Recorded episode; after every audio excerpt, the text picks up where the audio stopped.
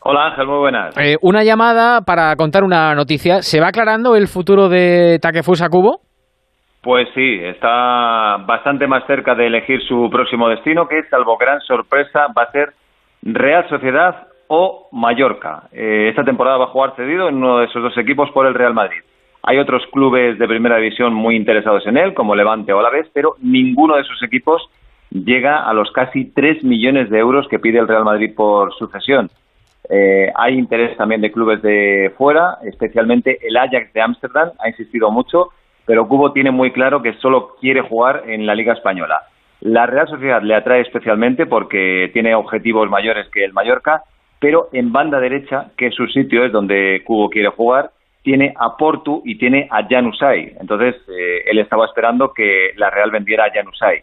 Parece que eso no va a ocurrir, pero ahora se abre una nueva puerta porque con la lesión de larga duración de Carlos Fernández, Portu puede pasar a jugar como segunda punta por detrás de Isaac en el centro y él se jugaría el puesto y alternaría con Janusay. En el Mallorca conoce al equipo, conoce a muchos jugadores, conoce a los directivos y sin duda ha sido la cesión más productiva hasta el momento. Lo que no quiere hacer Cubo es meter la pata otra vez como ocurrió con el Villarreal.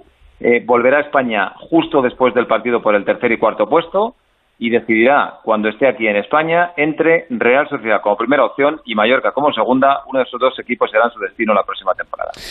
Vale, pues seguimos atentos. Hasta luego, David.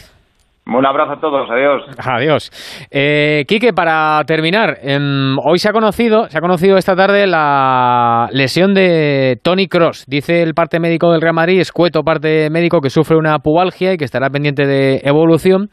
Hemos preguntado eh, y nos decía el doctor González que puede estar entre seis u ocho semanas de baja. Es una no es una lesión grave, pero sí es una lesión molesta para un futbolista que, al final le obliga a, parar. Eh, ¿Crees que esto le trastoca mucho los planes a Ancelotti? Evidentemente sí, porque es un pues grandísimo pues jugador, pero, pero eh, no sé, ¿estaría obligado el Madrid a, reforzarse ahí en esa zona? ¿O, crees que bueno, o a lo mejor le obliga a que si Odegaard dice que se quiere ir, decirle que no te puedes ir o el propio Odegar a lo mejor al ver ahora que, que Cross está lesionado y que puede tener oportunidades de comenzar de titular y ganarse el puesto jugando, pues a lo mejor cambia de opinión y ya no se quiere ir. Es decir, no, yo no, si Odegar se queda y, y, y él desde, desde la posible titularidad eh, se convence de que puede jugar algún día en el Madrid, yo no iría al mercado, porque al fin y al cabo, bueno, pues eh, este año yo creo que Valverde va a jugar más, vamos a ver qué pasa con Ceballos, también Ceballos puede pensar a partir de ahora que se puede quedar, ¿no? Porque él quiere quedarse en Madrid, pero para jugar.